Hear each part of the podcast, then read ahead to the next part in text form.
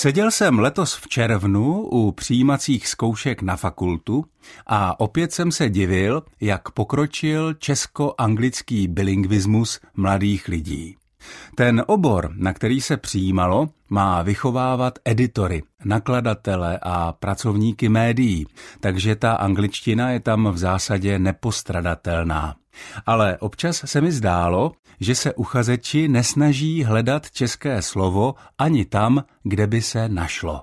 Říkali třeba manuskript místo rukopis, finišovat místo dokončovat studium, social media místo sociální média nebo study stay místo studijní pobyt.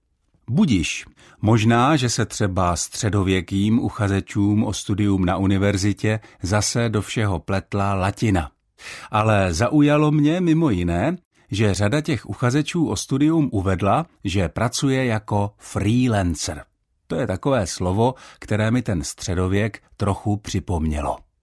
Kdo to tedy je ten freelancer, psáno freelancer?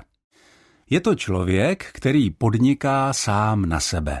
Poskytuje nějaké služby, někomu za peníze pomáhá nebo radí, nebo prodává nějaké vlastní produkty. A to všechno zejména na internetu. Freelancer sedí doma nebo třeba ve vlaku, hledí do notebooku a pořád pracuje. Uchazeči o studium editorského studijního programu na naší univerzitě byli freelancery, například v oboru grafických služeb nebo pro nějaký web nebo časopis zajišťovali reklamu. Starali se o ní, komunikovali se zadavateli reklam, anebo něco spravovali na dálku, nejčastěji zase webové stránky nebo nějaké e-shopy. To všechno mohou dělat freelancři. Zajímavý a možná nečekaný je původ tohoto dnes moderního slova freelancer.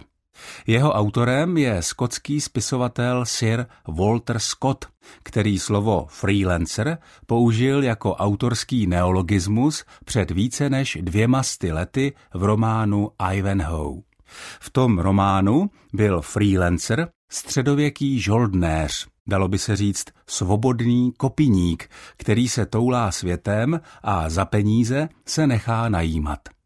Slovo freelancer je složeno ze dvou základů.